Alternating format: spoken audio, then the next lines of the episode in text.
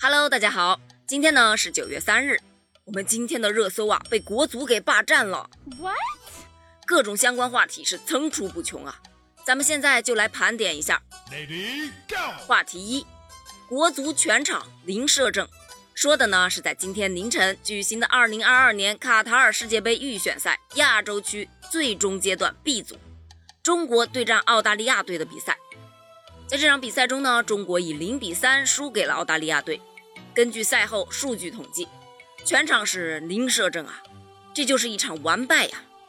在这个话题下，还有一系列的数据是触目惊心，比如说国足与澳大利亚本场比赛数据对比为射门次数七比二十三，射正次数零比九，控球率百分之三十八比百分之六十二，等等等等。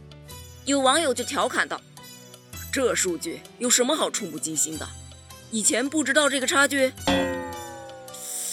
好像有点道理。”来下一条，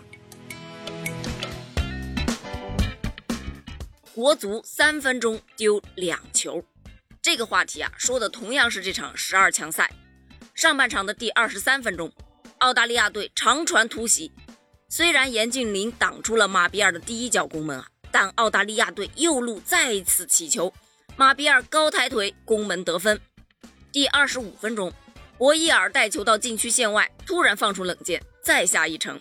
就是这么短短的三分钟的时间，澳大利亚是连进两球。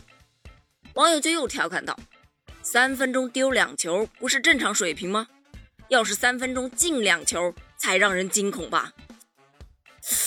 好像有点道理。来。下一条，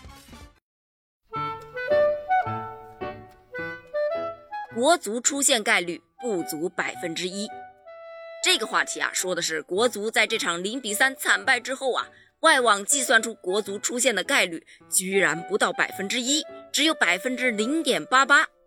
嗯，其中呢，日本出现的概率为百分之八十七点四四，澳大利亚为百分之四十七点七五，排在前两位。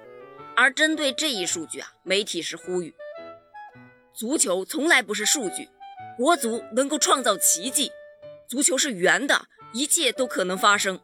只要相信中国队，就一定能够带给我们胜利和惊喜。国足加油！可是关于这个话题，网友就调侃道：“你要真这么较真儿的话，足球其实也不是绝对圆的。” 貌似也很有道理啊。继续。下一条，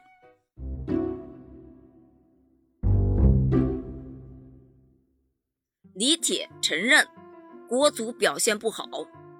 这个呢是来自赛后发布会啊，国足的主教练李铁分析这场失败，他承认到国足表现确实不好，与澳大利亚队呢也确实是存在实力的差距，希望能够尽快调整状态，迎接下一场比赛。这个话题好啊，网友们都不调侃了，只是发出了一个疑问。规划球员请回来不用是为啥呢？洛国富和阿兰好像看了一整场的饮水机呀。这个话题嘛，抱歉，恕我回答不了。教练应该自有安排。下一条，走起。慢着，我这是看到了啥？奥梅称踢国足就像猫玩弄老鼠。这说的是在这场比赛中啊。澳大利亚队通过多种战术部署，将国足玩弄于股掌，令国足只能疲于奔命啊！